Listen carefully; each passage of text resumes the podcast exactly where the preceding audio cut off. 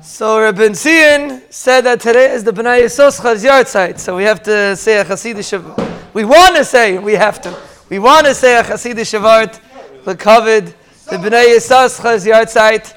So this morning, the other Reb Benzion was learning a Gemara, and the Gemara says in Megillah, for those that are learning Daf Yomi, it's a Gemara in Megillah, and for those that are not learning Daf Yomi, they could still start, and then it will be a Gemara in Megillah. And the Gemara in Megillah says that Haman didn't know that he knew that when Moshe Rabbeinu was nifter, but he didn't know when Moshe Rabbeinu was born. So Reb Benzion wanted to know why in the world Haman was a fool. How do you not know the day, the time that Moshe Rabbeinu was born?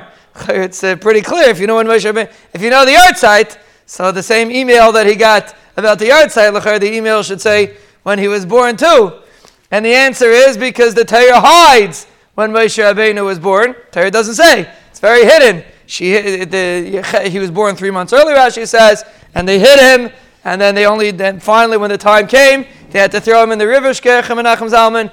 So Mela, Haman didn't learn Rashi and Chumash, and Mela, he didn't know when Moshe was born, so he only knew when Moshe was nifter, and that's why he didn't chat. So the answer is, why Taka did he not know? Why did Rebbeinu Shalom hide the birth of Moshe Rabbeinu? Of course, there was a natural reason for it. But what's the Oimek Advar?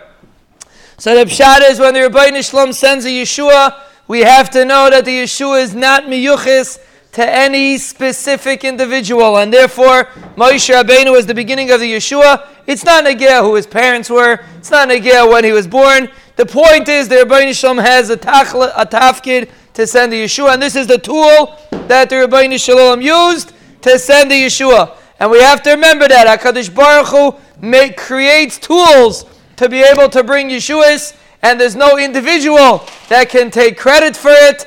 Ani Hashem, like we say in the Haggadah, the Rebbeinu Shalom is the one that sends the Yeshua, and then even in Meseches Megillah, even the Antimah Purim, the Rebbeinu Shalom, like the Chazal say, Bez Hashem, we're going to see it today's daf. The Gemara says that the Rebbeinu Shalom gave us Mordechai, gave us Esther.